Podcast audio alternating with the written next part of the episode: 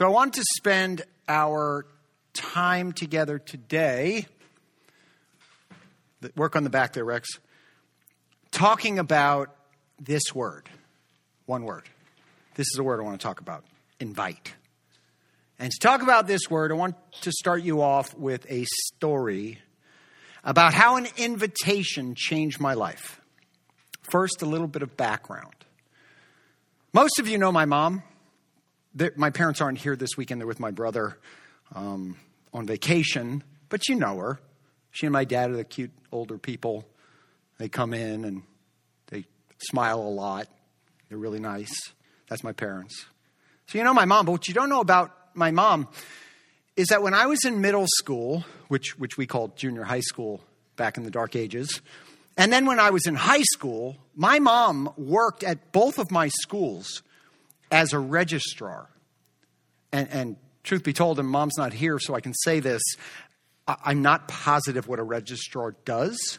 I never knew, and I still don't know, but it's not relevant for the story, so I just wanted you to know that. Anyway, if any of you have fond memories of your madcap pranks or hysterical antics from your middle school or high school days, I cannot relate. Because my mom worked at both of my schools. She went to school with me. Are you understanding this? That fact kept me mostly on the straight and narrow. There was one time that I was sent to the assistant principal's office, and when I got there, my mom was sitting in the chair waiting for me. Have you ever been disciplined in middle school or high school? And your mom was in the room when you were being disciplined? Taking the assistant principal's side? Well, anyway, I have. I, anyway, I tell you that for a reason. I don't just want to bust on mom, but I tell you the reason so you can, I tell you that for the reason that I want you to understand the beginning of my invitation story. So years ago, my mom was out shopping and she ran into John. That's his actual name. He was a friend of mine from high school and we had lost touch by this time. It was about 10 years after high school. Now, because my mom worked at my school, she knew John. She knew a lot of my friends. And so when she saw John, she called out his name. So he came over, and of course, he remembered my mom, and they spent a little time catching up. And then he gave my mom his telephone number and said, Hey, could Russell give me a call? I'd love to catch up. I'd love to talk to him. So I called him the Friday night of that week, and we talked a bit. It had been a while. And then at the end of our conversation, John invited me to join him and some friends of his at a club that evening on Miami Beach. So I was not a club person. I'm still not a club person. It wasn't my thing. Left to my own devices, I never, ever would have considered going to a club. But I wanted to see John. He was a, he was a good friend. And the place he invited me was pretty close to my apartment. I was living on Miami Beach at the time. So I said, sure. And that night, I left my comfort zone and I met John and his friends at this club on Miami Beach. By the way, for any of you uh, Miami Beach aficionados, the club was called the Kitchen Club. And actually, even though it's a long time ago, that club has become somewhat of a legend and it still pops up. It's no longer in the original spot, but it shows up every few months at a different location. And all the old uh, punk rockers from the 1980s and 90s like to show up there. So it does show up from time to time around South Florida. But anyway, I got to the club and I walked in and I saw John right away. I mean, he hadn't changed a bit. And I went over to him and I shook his hand and he introduced me to his friends two of his coworkers. There was a guy named Juan, nice guy, and a girl named Beth. Beth and I started talking, and I remember thinking to myself, I really like this girl. She seems to get me. That was a big thing. If you understood my dopey sense of humor, man, that was a beautiful thing. Beth and I were married two years later. John's invitation, literally, and I don't use the word literally lightly if you know me, but it literally changed my life. Now, why am I telling you this story today, telling you the story in church? Well, I'm telling it to you to make a point. Nearly every major change of direction in my life, and by the way, nearly every major change of direction in your life, began in one way or another with an invitation. We can all tell our story through the lens of an invitation. We can all go back to an invitation that started us off on a, on a life that we didn't know we would be living. Indeed, Every single one of us in the world began, every one of us began because of an invitation, if you think about it. My son's story began with my invitation story, right? Beth and I met because of an invitation. We got married. Now there are sons. Some of the best things in my life, some of the best things in your lives resulted from an invitation. Invitations are powerful things. Invitations can change lives. An invitation can change everything. Now, at some point in our lives, there was an invitation that each of us accepted or rejected. And looking back on that moment, looking back on that invitation, that turned into a pivotal moment, a pivotal point in our lives. And in many cases, it became a defining moment in our lives. It was the invitation of a lifetime. Invitations are important. And I want you to see what that means for us here at Hammock Street after we pray. So, won't you join me in a word of prayer? Father God, thank you again for gathering us together. Thank you for the community you're building here at Hammock Street. Thank you for this time that we have where we can be together with people we like in a place that we enjoy to learn about you, to get to know you better, and to have you impact our lives. So, God, as we continue on this morning, we would ask that you would use whatever words we need to hear to change our direction, to change our heart, to change our minds, and to draw us closer to you. God, we love you, we thank you, and we praise you. In Jesus' name, amen. Now, I have a goal for today, and my goal for today is for you to leave here knowing that you have the power to change the trajectory of somebody's life, to change the trajectory of their life on earth as well as their eternal life through the power of invitation. Here's how I know this and it's another story. A long, long time ago, only people who are my age or older understand that reference. I will not continue the song. But I was working in a salt mine over 2,000 feet beneath the Earth's surface. Okay, I wasn't really working in a salt mine. I was working in a law office in West Palm Beach. It just felt like a salt mine.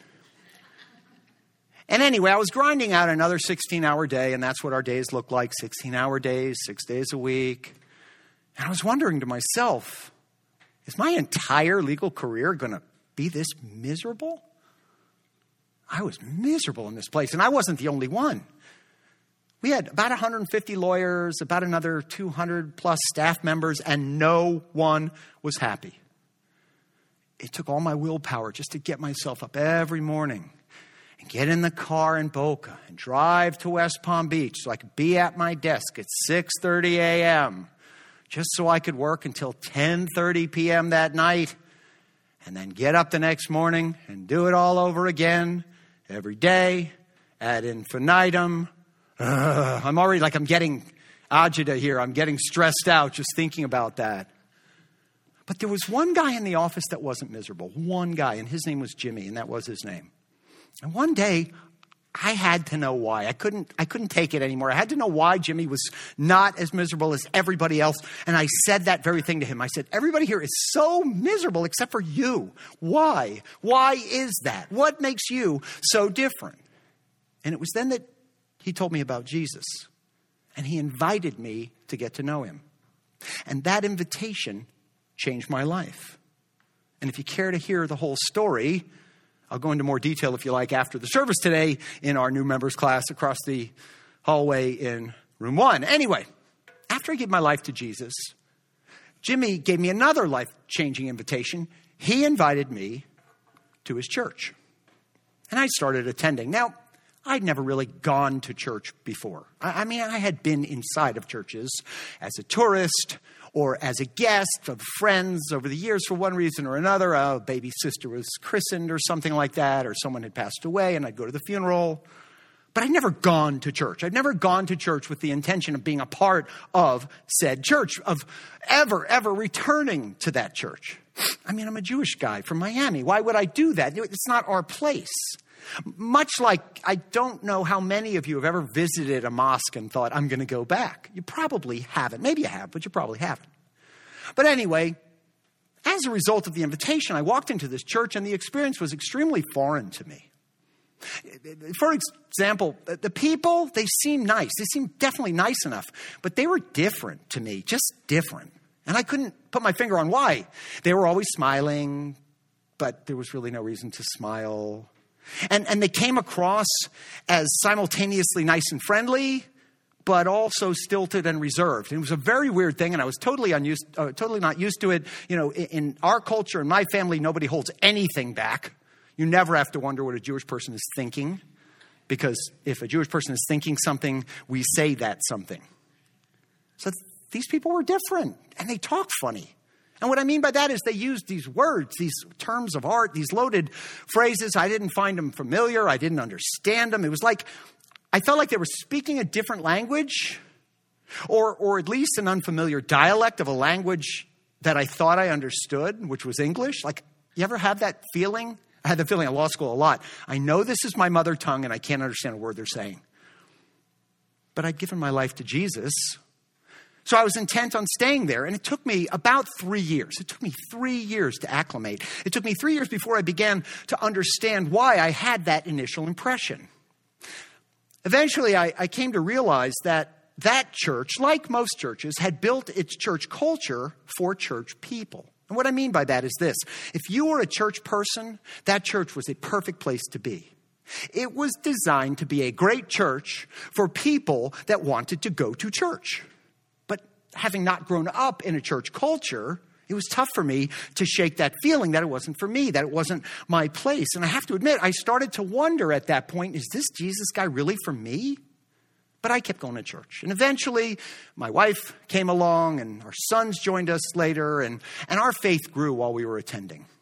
And I soon started getting involved. My wife talked me into helping out in the nursery and I did that. And then we worked in the children's ministry for a few years. We taught kindergarten and first grade, which, by the way, is really cool because now all those kids are grown ups and it's fun to see them around town. They remember me as their kindergarten, first grade Sunday school teacher. But I began to meet people there, and I began to meet people who are now my friends. They've become my lifelong friends. So I kept going and I got involved and I kept going back. And after a while, I found myself on the radar of the senior pastor, David Nicholas, Dr. David Nicholas, who some of you guys remember. He passed away about 10 years ago, but we still talk about him. And David invited me, another invitation, to enroll in seminary. I had no intention of doing anything professional with this notion, but I didn't know anything, and I figured graduate school was a good way to learn. In seminary, my knowledge grew exponentially. So, fast forward a few years.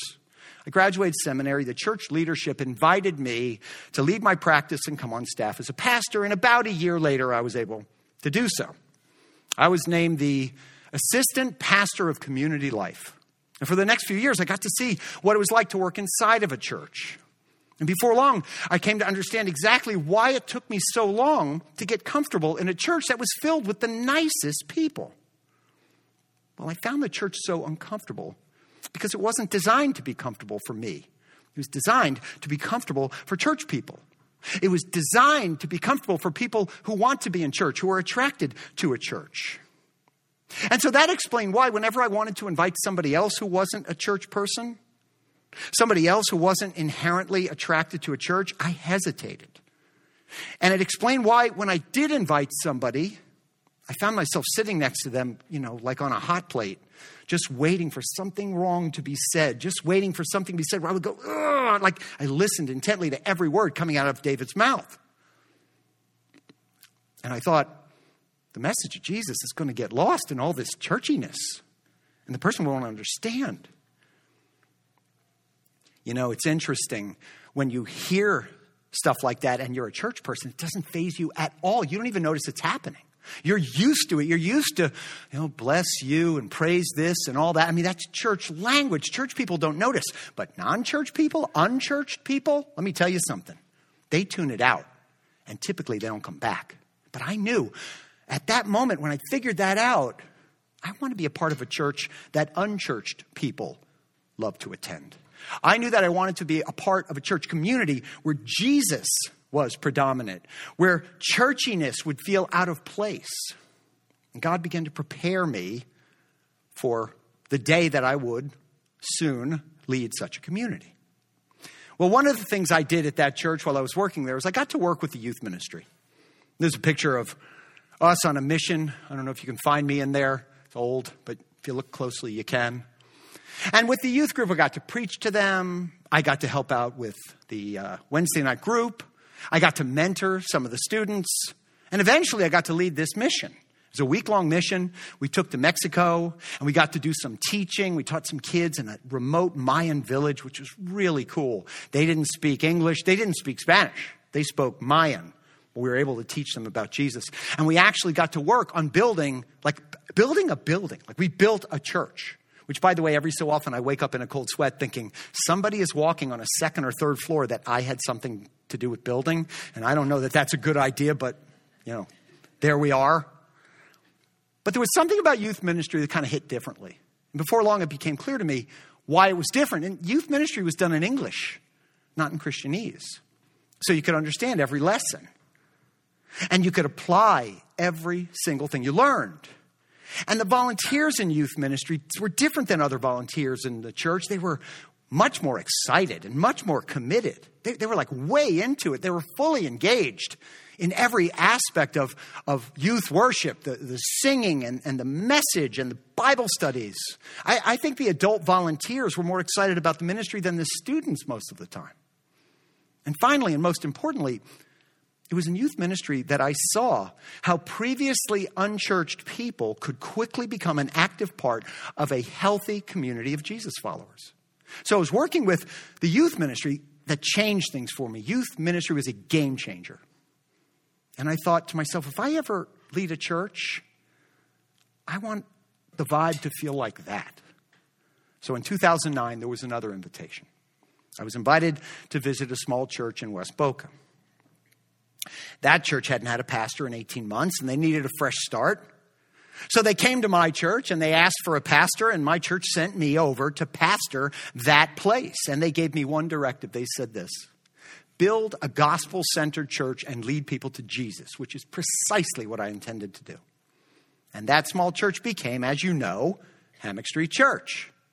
And from the outset, our mission was to make sure that it wasn't a typical church. We knew we needed to create a different kind of church, a church where people who weren't used to church or who were never comfortable in church would find authenticity and would find community and would find the power of a life lived for Jesus. We wanted to be a community in which people could connect with God in a real way, in an authentic way, and in a practical way. We wanted to foster an environment that was comfortable, that was appealing. We wanted to be a place where people were engaged by the message and the music and would feel good about bringing their friends and their relatives and their neighbors. We wanted people to see that, as, as Andy Stanley likes to say, following Jesus will make your life better and make you better at life. We knew that the New Testament reflected the fact that men and women who followed Jesus, who eventually came to believe that he was the Son of God, these men and women actually started following him long before they came to that conclusion, long before they were true believers. And they recognized that reality. So we wanted to have a community that gave people the same space that you could keep coming back to, even if you don't buy into all of it. And you can come to that realization on your own. We envisioned a community where adults loved to be and where students could connect with God in such a way that when they became adults, they'd be able to build upon their faith and not abandon their faith. And they could become lifelong Jesus followers. I, I like to talk about this. I have two sons, as I've said. My sons are 25 and 27. They're still Jesus followers because they were able to grow up in that kind of environment. And lest anyone think that I'm being some kind of radical and we're breaking all sorts of Christian rules here by doing it. We're not. We made sure that everything we did was 100% biblical. So check this out. As we've talked about quite a bit, in the early days of the Jesus movement, the majority of believers were Jewish, which makes perfect sense if you think about it. Jesus and all of his disciples were Jewish. And Jesus was a rabbi. That's the Hebrew word for teacher. And as such, Jesus made frequent references to the Hebrew Bible. We call that the Old Testament. And Jesus firmly rooted all of his teachings in the Hebrew Bible. He said many times, as it is written, or you've heard it written. That's what he's talking about, the Old Testament. And as time went on, as the Old Testament prophets had predicted, more and more Gentiles started following Jesus as well. So then, about 20 years or so after the resurrection, so you're roughly talking early to mid 50s AD, an issue arose among the new Jesus followers. A, split was developing, a rift was developing between the Jesus followers that were Jewish, the Jewish believers, and the Jesus followers that were Gentiles, the Gentile believers. One more word for you. The word Gentile is a derivation of the Hebrew word and also the Yiddish word goy. If you're Jewish, you know the word and you know it is a slur, and you can't believe I just said it out loud, but it isn't really a slur. It's just sort of used that way sometimes. Goy is the word for Gentile. The plural of goy is goyim. But basically, it just translates to the word nations, which means essentially every other nation other than the nation of Israel. That's all it means. Anyway, the Jewish leaders were arguing at what we know of as the Jerusalem Council. And the Jewish leaders were arguing that if a Gentile wanted to become a follower of Jesus, the Gentile had to first become a Jew. They had to become a Jew before they could become a Christian. Now, as we've talked about before, at least for the men, if they were going to become a Jew, that required some surgery. Adults were required to have an intimate surgery, which was a real dissuading factor in those days. But they said that you had to become a Jew before you could become a Christian because Jesus was Jewish, and they saw Jesus' ministry as an extension of Judaism. But other people said, no, Christianity is an extension of Judaism. It's just a continuation. Judaism gave rise to Christianity. So, anyway, they battered this back and forth, and ultimately the church leaders decided that men and women did not have to become Jewish first, to which all the men went, whew, you know, okay, we'll go. We'll go back. And, and they decided that God had used the Jewish nation to birth this new thing that was not just for that one nation anymore, but was for the whole world, was for all the nations. And it was in that meeting that James stood up and said this. This is Acts 15, verse 19. It is my judgment, therefore, that we should not make it difficult for the Gentiles who are turning to God. Okay? So they were talking about making it very difficult, surgery and becoming Jewish. And now James says, nope, we're not going to make it difficult for the Gentiles to come to God. The younger brother of Jesus, James, told the Jerusalem council, we should make it as easy as humanly possible for people who are interested get, in getting to know Jesus to get to know him. Now, I, I like to tell people, I'm glad that I met Jesus before I met his church. And the longer I've been around church, the more I know what a good statement that was. And if, if you have found your faith, or if you've reconnected with your faith, or if you've deepened your faith after starting here at Hammock Street, you can say the same thing. You're meeting Jesus. You're not really meeting the church or religion. Every week, we do all that we can do here to make it simple for you to enter into an authentic relationship with Jesus, a relationship with the God of the universe, not so you can be proud that you go to church or so that you can earn brownie points on, on some weird cosmic sliding scale to convince God that somehow you deserve his favor. But we do it so you can bring glory to God and experience the fullness of the life he has made you for. Our vision for all of this is summed up in these three words real community life. We stuck it on the wall in the lobby so everybody would know these words. In these words, you can find everything that we're about, and I'll explain that to you briefly. When we say real, we're talking about authenticity. First, the authenticity of a true, committed relationship with Jesus the authenticity of a relationship with Jesus in which you have confidence. You can be confident about your faith and you can understand your faith in a way, in, in, the way that God works in our lives. You can see it. You can see it working out in your life. It's real, it's authentic, and we help you along in that through teaching on Sunday like this and through our small group studies during the week. Our sermons and our sermon series are intentionally designed to help you get to know God better and to help you to understand the way in which God created you to live the life that He has blessed you with, to live your best life. I hate to quote that, but that's exactly what it is. And our small groups are designed to help you go deeper, to lead you to a place where your faith is your own, so you can make your faith your own by studying the scripture. If you're not part of a small group community, you're missing out. Now, there's another meaning to the word real, and that refers to the authenticity of the people sitting around you, the Hammock Street people, every person people who work here, paid ministry staff, people on leadership, people who volunteer, people who make up our community. Everybody that I've met here is real. And when I think of real, it's, it kind of runs through my head no fakes, no phonies, no Pharisees. And we have a lot of real people here. We are a community of real, regular people who have unique gifts and talents who truly love Jesus. Now, just for an example, take our deacons. Deacons are the officers of the church to whom God has assigned the responsibility of caring for the physical needs of our community. We have about a dozen or so active deacons. Most of them have, over the years, confided in me I don't have any idea why you picked me to be a deacon. I have no idea why I was chosen to be a deacon because they know they're not qualified. And that kind of humility is exactly why they were chosen. That kind of humility is exactly what makes them real these guys, and I hope you get to know them, are some of the finest men I've ever known. And, and our elders are the same way. Elders are also biblical officers that are responsible for the spiritual needs of the church and for the operation of the church. They're authentic, they're approachable, they have wisdom to spare.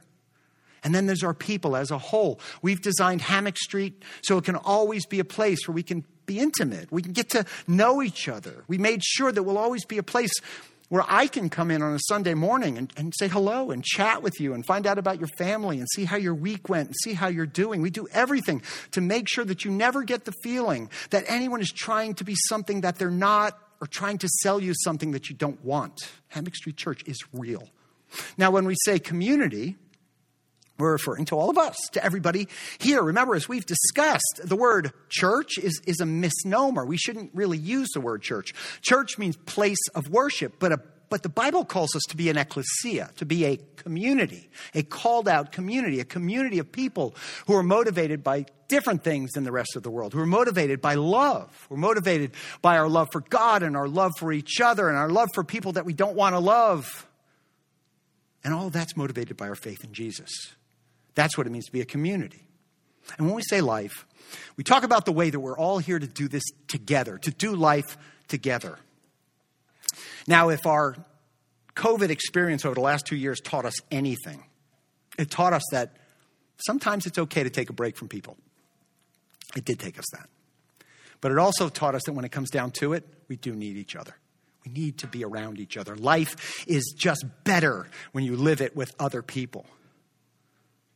That's what life means. But life also means something else, something maybe deeper. Life means the eternal life that we receive when we belong to Jesus. When we reference life, it reminds us of the centrality of what we call the gospel, God's good news.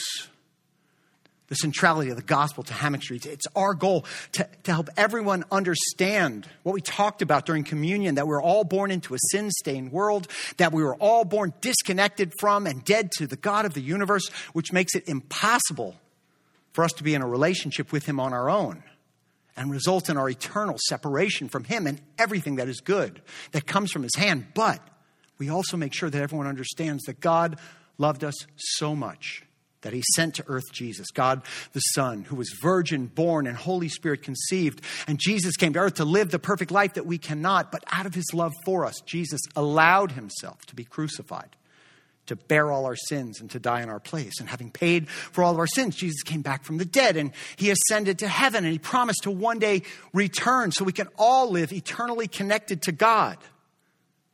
And if understanding this truth, we surrender our lives to him, our hearts are renewed, our hearts are revived, and we become a part of God's kingdom. We have been granted eternal life, a life connected to God forever and ever. And that's what the word life means also. That's the reason Jesus came. Remember what Jesus said in John 10:10? 10, 10? He said, "I have come that they may have life and have it to the full." It is our deepest desire to reach our entire area from Boynton Beach to Margate, from Boca and Parkland and Coral Springs and Coconut Creek and all the places in between. To reach all these people and introduce them to the love of Jesus and to introduce them to the love of Jesus' followers. That's why we're a partner church of North Point Community Church in Atlanta. That's why we belong to the Irresistible Church Network. We're committed to being an irresistible church. God's word is irresistible. And if you find yourself able to resist it, somebody is telling it to you incorrectly. We are committed to making it as easy as possible to come to Jesus. And we are serious about removing everything and anything that makes it unnecessarily difficult. We want to be known as a church that unchurched people love to attend. And the word is getting out. But we can do so much more. I'll tell you legitimately every week, people come up to me after the message and they say, How did I not know about Hammock Street Church? Why, why, doesn't everyone in town know about this community? I didn't know a church like this existed. What can I do to help? And as we wrap up this morning, I want to answer those questions with a single word invite. We're a community designed not by church people for church people, but by church people for people who were far from God and are now interested in God. And that's why we built this awesome space. And that's why we made it open and welcoming and, and, comfortable because it reflects our people. Our people are open and welcoming and comfortable. And that's why we're committed to serving our community through our work. We did a beach cleanup yesterday on Deerfield Beach. We collected 53 pounds of garbage, little bit at a time, one straw at a time. We also participate with local ministries, Boca Helping Hands, Habitat for Humanity, Food for the Poor. We have so much work. We, we're assisting with a church plant up in Riviera Beach, in the inner city up in West Palm Beach. I mean, we do so much work. But we can't reach our full God given potential without you, without you folks. All of you here in person, here online. You all are Hammock Street Church. And so I have something to ask of you. Will you please agree to invite somebody to Hammock Street Church? I know you already know this, but I'm going to say it again anyway. You don't have to be a Bible scholar to invite someone to church. You don't have to have all the answers. You don't even have to be a good person, really, to invite someone. Every one of us can say, No, come and see. You can say, I can't answer your questions, but come and see. Come and see what God's all about at Hammock Street. Because as people who've been a part of what we're doing know very well, when people who have been beaten up by sin and are facing the consequences of sin come and spend some time around the Jesus followers here at Hammock Street, something special happens. And it's happened here over and over and over again. But you know where we're located. We're a bit off the beaten path. We're not on a main road. We're on a residential road. And we're next to an elementary school. And we've got a middle school and a high school close by. People don't usually find us because they were just driving down Hammock Street. Nobody drives down Hammock Street unless you live here. People find us on the internet or more often by invitation. As I told you this morning, when I started, I'm here because of an invitation. And so is Beth, and so are a whole bunch of you. And when you got here, you started to see it also. You started to understand we're not your typical church, and we don't want to be. The children don't seem oppressed. They look like they're pretty happy to be here. They look like they actually love being here because they do love being here. And the people don't seem to be all judgy like you'd expect church people to be. They actually seem genuinely friendly and warm because they are are greeters. We're interested in greeting you. They're interested in getting to know you. They probably joked around with you.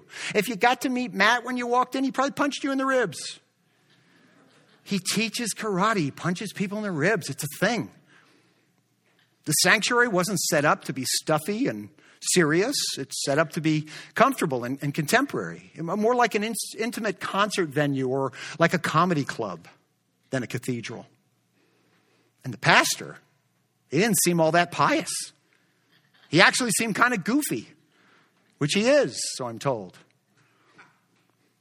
And even if you didn't believe everything that was being said, you left thinking, hmm, I'd like to spend a little more time here. And that's how your faith journey began. It began with an invitation. An invitation is, the powerful, is a powerful thing, and you have the power to give it away. to any person you wish. The key to us remaining a church that unchurched people love to attend is you and your willingness to invite your unchurched friends and your unchurched family and your unchurched neighbors to join us. Hammock Street should be your first thought when you meet a person or think of a person that's hit a roadblock.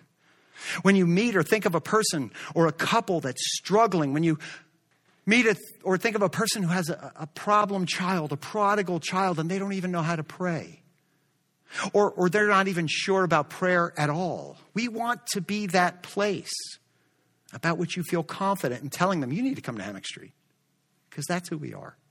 And the only way for us to keep on doing what we do is for you to engage and for you to invite. Now, why am I telling you all this today? Well, Easter is coming up in four weeks. Four weeks till Easter. Easter is one of the easiest times of the year to invite somebody to church. If people know you go to church, they actually expect you to invite them to church on Easter. They might not want to go, but they actually expect you to invite them. So we want to help you do that. Now, when you walked in the room this morning, you were handed two things. You were handed a purple cross made of paper and an Easter invitation. So here's what we'd like you to do. First, I want you to write on the cross the first name or just the initials of the person that you would like to invite to church for Easter. And when you leave the room after we're through, take that cross, cross the lobby, and hang it on the prayer wall. Got these little clips, just hang it up there on the prayer wall. And if you can, take a moment when you hang it, just pray for that person. And then, second, give that person the purple invitation card that we gave you. Now, we're going to leave those crosses on the prayer wall up until Easter and through Easter. During the week when we're here, we're going to pray over those crosses. We're going to pray for those people. And by the way, if you come back next week or the week after and you have another name, we'll give you another one. Okay? We'll give you as many crosses as you ask for, as many invitations as you need for however many people you want to invite. And we're going to be praying over them every day. Now, I'd love it if you got into this little assignment. Set an alarm maybe on your phone to remind you every day between now and Easter Sunday just take a moment and ask God to bring to mind the name of another person that you can ask to join us for Easter. Keep your eyes open. Keep your keep your ears open for anyone in your world whom you know needs Jesus. And when you see someone struggling, when you see someone who's sad or lonely or who's lost their way, invite them to experience the love of God here at Hammock Street. Okay, just so you know, on Easter, we're going to have two identical services, one at 9, one at 1045. Invite as many people as you can. The more, the merrier. Now I'm going to ask you a question and then we're done. Do you know what hangs in the balance of your willingness to an extend an invitation? You don't really know, actually. Do you know what hangs in the balance of your resistance to an extended invitation? Well, you don't really know that either. But here's what we do know almost every single defining moment in your life had an invitation involved. See, we have no idea what hangs in the balance. If we finally invite that friend or that relative or that neighbor or even that person we see at Starbucks every day or we see at Publix a few times a week, if we invite them to come to Hammock Street Church, we don't know what hangs in the balance, but God knows. And God's in the business of bringing people to Himself. So if you're part of Hammock Street Church and somebody invited you here, are you mad at that person? You're not. You're, you're grateful for that person. And there's somebody in the future who's going to be grateful for you because you took the time and you had the courage to invite. You have the power to change the trajectory of someone's entire life and the life of their children and maybe even the life of their grandchildren simply by inviting them to Hammock Street Church. So, are you with me?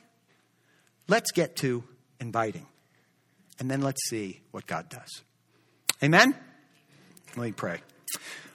Heavenly Father, thank you for this time. Thank you for this opportunity, once again, just to talk about what we're doing here and to kind of get everybody interested and excited and telling their friends and telling the world that Jesus saves, that Jesus changes lives, that, that when we're living a life connected to you, life is so much better and we can bring you so much glory. So, God, as we are dismissed from here today, we ask that you fill our hearts with love and care for the people that we know, and you help us, God, to reach out and invite them into a relationship with you. God, we thank you for all that you've done. We love you and we praise you in Jesus' name. Amen.